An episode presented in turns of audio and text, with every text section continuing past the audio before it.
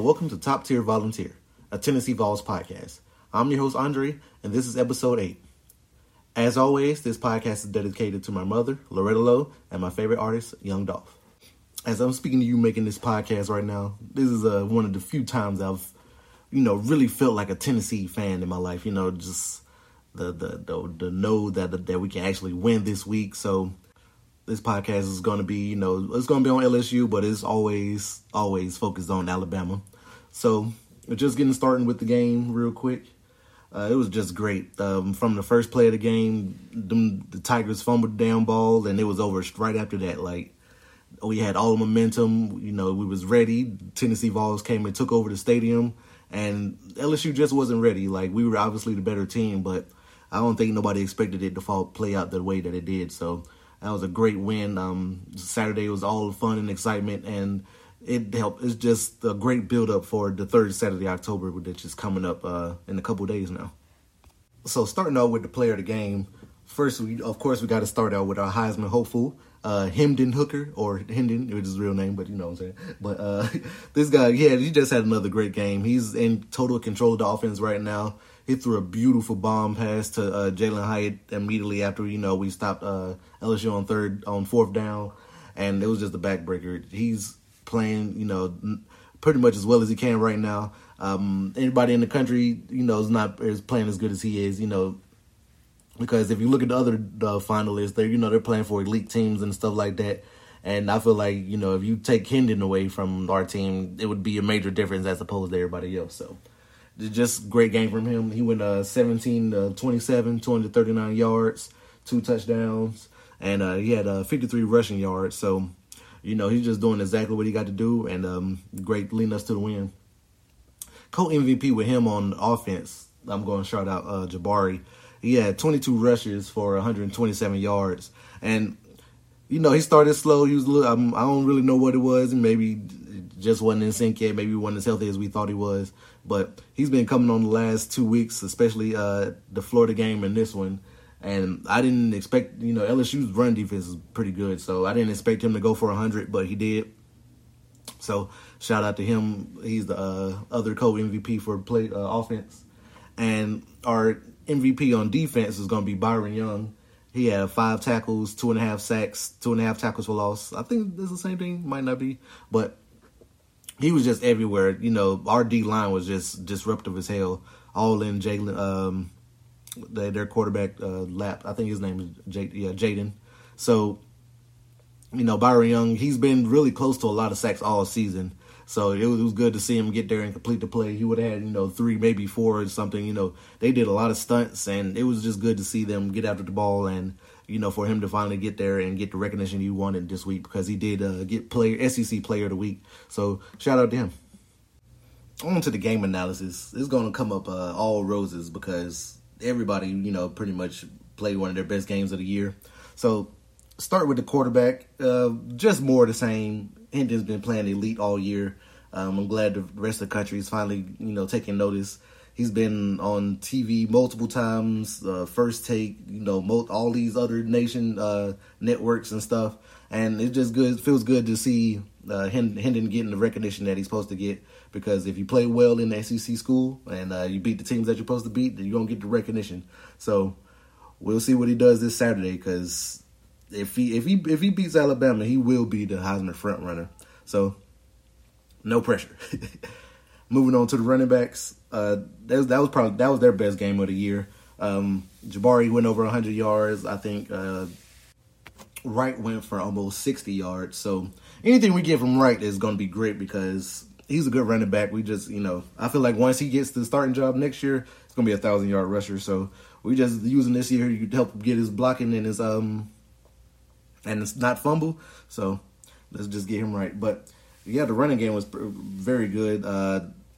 We did have one lapse. The freshman gave up a sack to on the blitz or whatever.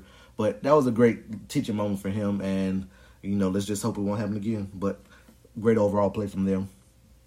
Moving on to the wide receivers. Everybody keeps talking about we got, one of the best wide receiver cores in the country, and I can't really disagree with him. We got Bruce McCoy. This dude's a monster, 6'3", 220 or whatever, and he keeps getting wide open, even though he's like the biggest dude on the field. And then Jalin Hyatt, you know, one of the fastest guys in the country. He, once he gets behind the offense, behind the defense is over. We haven't had Cedric for 2 weeks, and, you know, basically nothing slowed down. Romeo Keaton is known to make an amazing catch whenever it's thrown to him. So, you know, you can't really say much about the wide receivers. Even Squirrel Wright got in. He made two consecutive plays back-to-back, and one of them was a one-hand catch. So, good for him. So, it's like, can't really ask for much more, and let's just hope that, you know, they can even raise their play a little bit more once it comes to Bama week. Looking at the tight ends, they didn't really have too many stats, so I can't really say anything about them. You know, they get in where they fit in. As long as they're not missing too many blocks or dropping the ball when it's thrown to them, I'm happy, so fine with that. And moving on to the O-line, I feel like this was their best game of the year as well. No sacks given up. The running backs and the quarterback rushed for 236 yards. They played very well versus B.J. Ojulari, who's an elite pass rusher. And then we had our Mincy. He's not our best lineman, but he's definitely probably one of our top three linemen already. So he was missing, and then we just moved on without a hitch. So that was good. Great on the O-line, and I'm liking the steps that they're taking because we're going to need them later on this year. So great job at offense. Put up 40 points. Can't be mad at that. Moving on to the defense. Shoot, great job, but even better job by them. They only gave up 13 points. So, I ain't mad at that either. Starting with the D-line. So, I'm going to say it again. Best game of the year. Multiple sacks. To shut down LSU's rushing game. I don't think no rushing play that was actually called got more than 2 yards per play. So, that was just amazing. Like, we stuffed them every time pretty much. Multiple D-line were making plays. Amari Thomas, Byron Young, Roman Harrison, Karat Garland. I can name pretty much the D-line, the whole D-line, and everybody got a sack or made a play during the game. Moving on to the linebackers. Beasley was everywhere. You know, he's a big seeking missile. He stopped Daniels a couple times, so great game by him. But Mitchell and Banks, I don't know what's going on with them guys. Mitchell had 0 tackles. Banks, he didn't do much. He ain't done much the last couple weeks. Matter of fact, he had a face mask that kept the drive going. And besides that, he only had 2 other tackles. So we're definitely gonna need more production from out of them. But like I said, the running backs couldn't run the ball at all. So it wasn't like they had anything to do much really. So we're just gonna need to see more. And looking at the DBs, it's funny with the DBs because you get mad as hell watching them because they give up third downs and all this other stuff. But, you know, as long as they stop them from scoring, that's really all that matters. So in between the 20s, we're just going to have to be frustrated. But as long as they get to stop them from scoring or whatever, that's all that matters because the DBs were responsible for that fourth down stop. They stopped Booty from reaching the marker, who is their best player. And Haddon and Flowers stopped them, so great job by them. And, you know, we got a big test coming up in Alabama, and they have multiple wide receivers that can shook and jive and move around, so we're going to need them to play their best game of the year. So a big shout-out to the special teams this week. They won the game for us. First play of the game, when number 80 for LSU fumbled and our guy came and got the ball on the sideline, the game was over immediately after. Like, everything, the whole momentum swung. Like, you could just tell.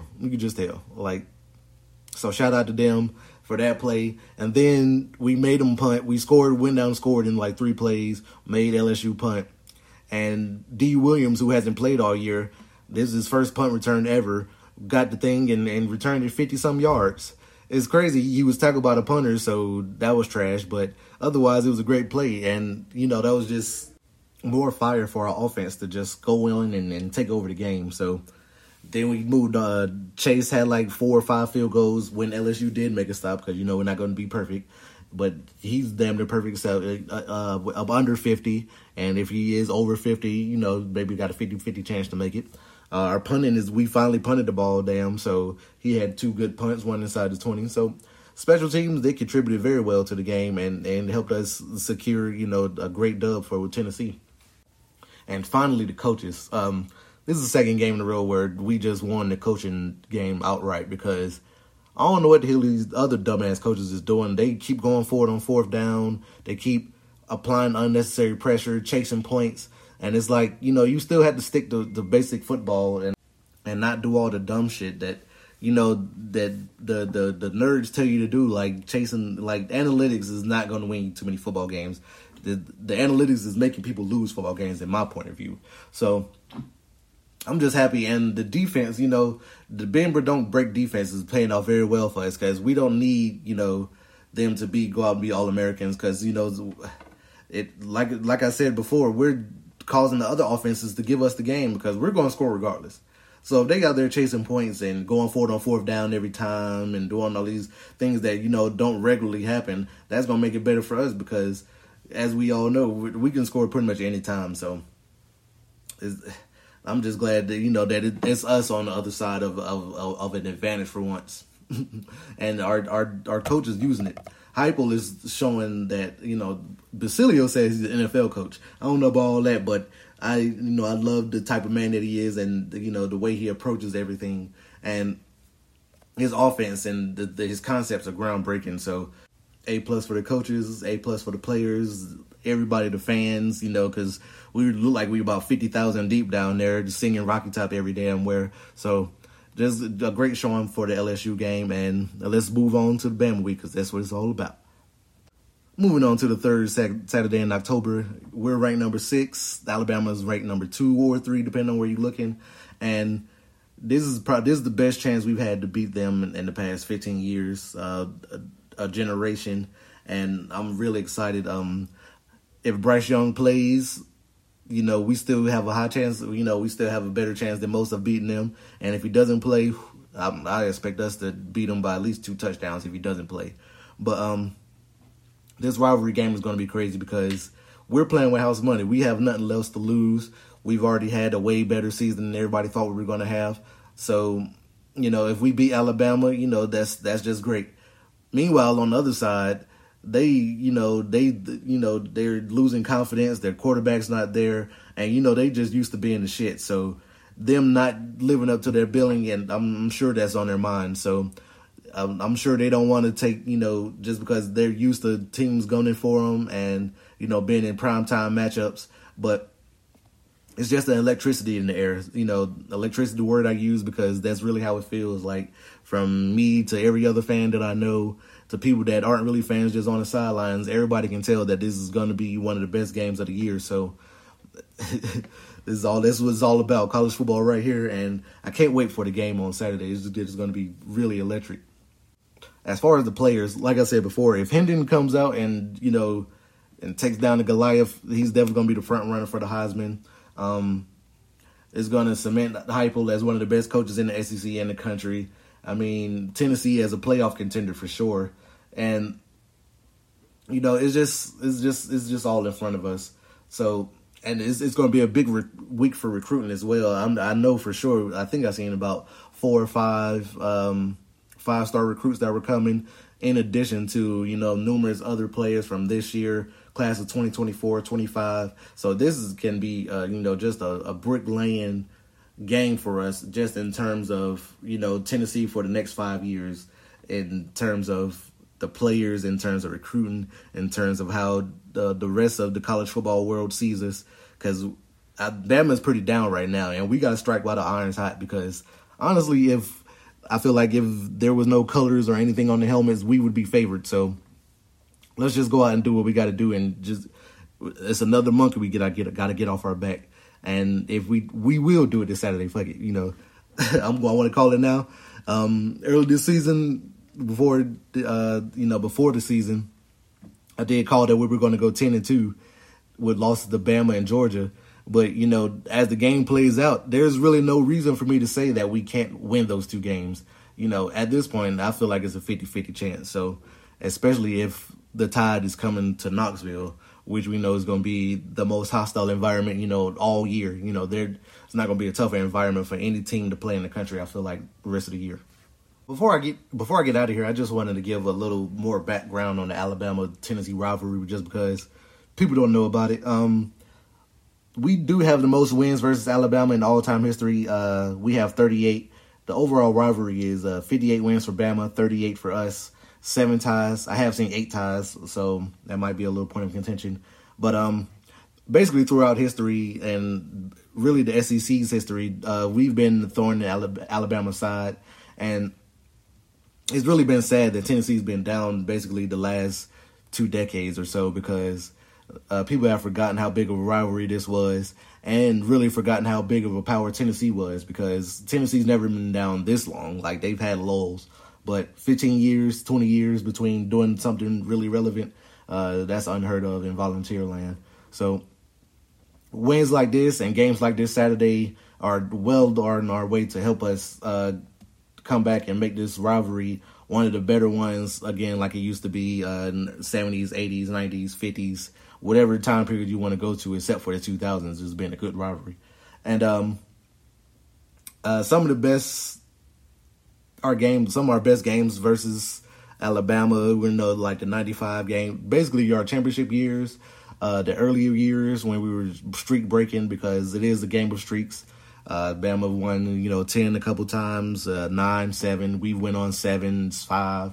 But like I said, over time, nobody's had more success versus Alabama than the University of Tennessee. And as we all know, Bear Bryant even bowed down to our legend, Robert Neyland, and said there's only one better coach than him, basically, and that's General Neyland. So we'll always have that over them. And games like this Saturday are what makes us Tennessee fans. And, I just hope everybody has a good time and cheers as loud as we can. And no matter the outcome, just support the boys. And as always, go Vols. This is Andre signing out.